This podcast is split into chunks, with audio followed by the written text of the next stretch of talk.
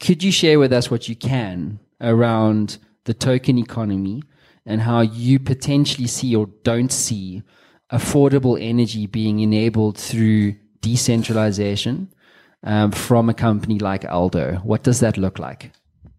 Sure. So I'm going to speak in an African context, and then I'm going to speak Please. in terms of like the, the global industry. Yeah. So, just like I said earlier, access to electricity isn't there because there's no infrastructure, right? So, for a equivalent of an Eskom in DRC or in Ethiopia to run power lines that go kilometers and it costs like um, hundred thousand dollars per k to put up power lines. It just doesn't become economically viable to connect a thousand village homes.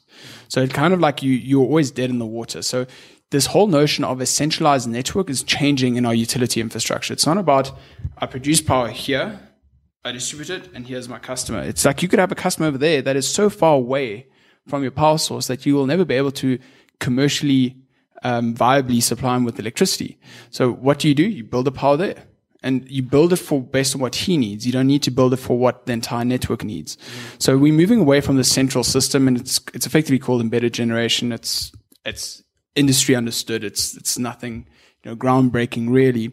But where I think this the whole blockchain element in in terms of the infrastructure becomes very very interesting, and this is one of the things that we're looking at doing is how we can change the ownership of utility infrastructure in Africa because everything is parastatal owned, so everything is a monopoly. If they are inefficient and they're not able to collect money from their customers, become kind of becomes like a death spiral. In fact, it's it's a known term. It's called the utility death spiral. This is the actual thing. It's an actual thing, and For centralized utilities, right? for African utilities. oh, for African. Yeah. So that's it where Eskom is, right? Yeah. Or do you think that Eskom is the largest, but you know their problem kind of persists even with the smaller guys in other you African mean the countries. yeah. municipalities or Municipalities got other other problems, but their death spirals everywhere you turn, it's a nightmare. But for you to solve the problem, you need a lot of money. It's an infrastructure play. So one of the things that we're ideating is how we can crowd fund infrastructure. Um, we don't do it using a utility token, ironically. Uh, it would become more of a security itself. Got you. Um, to actually enable the rollout and the management of the infrastructure properly.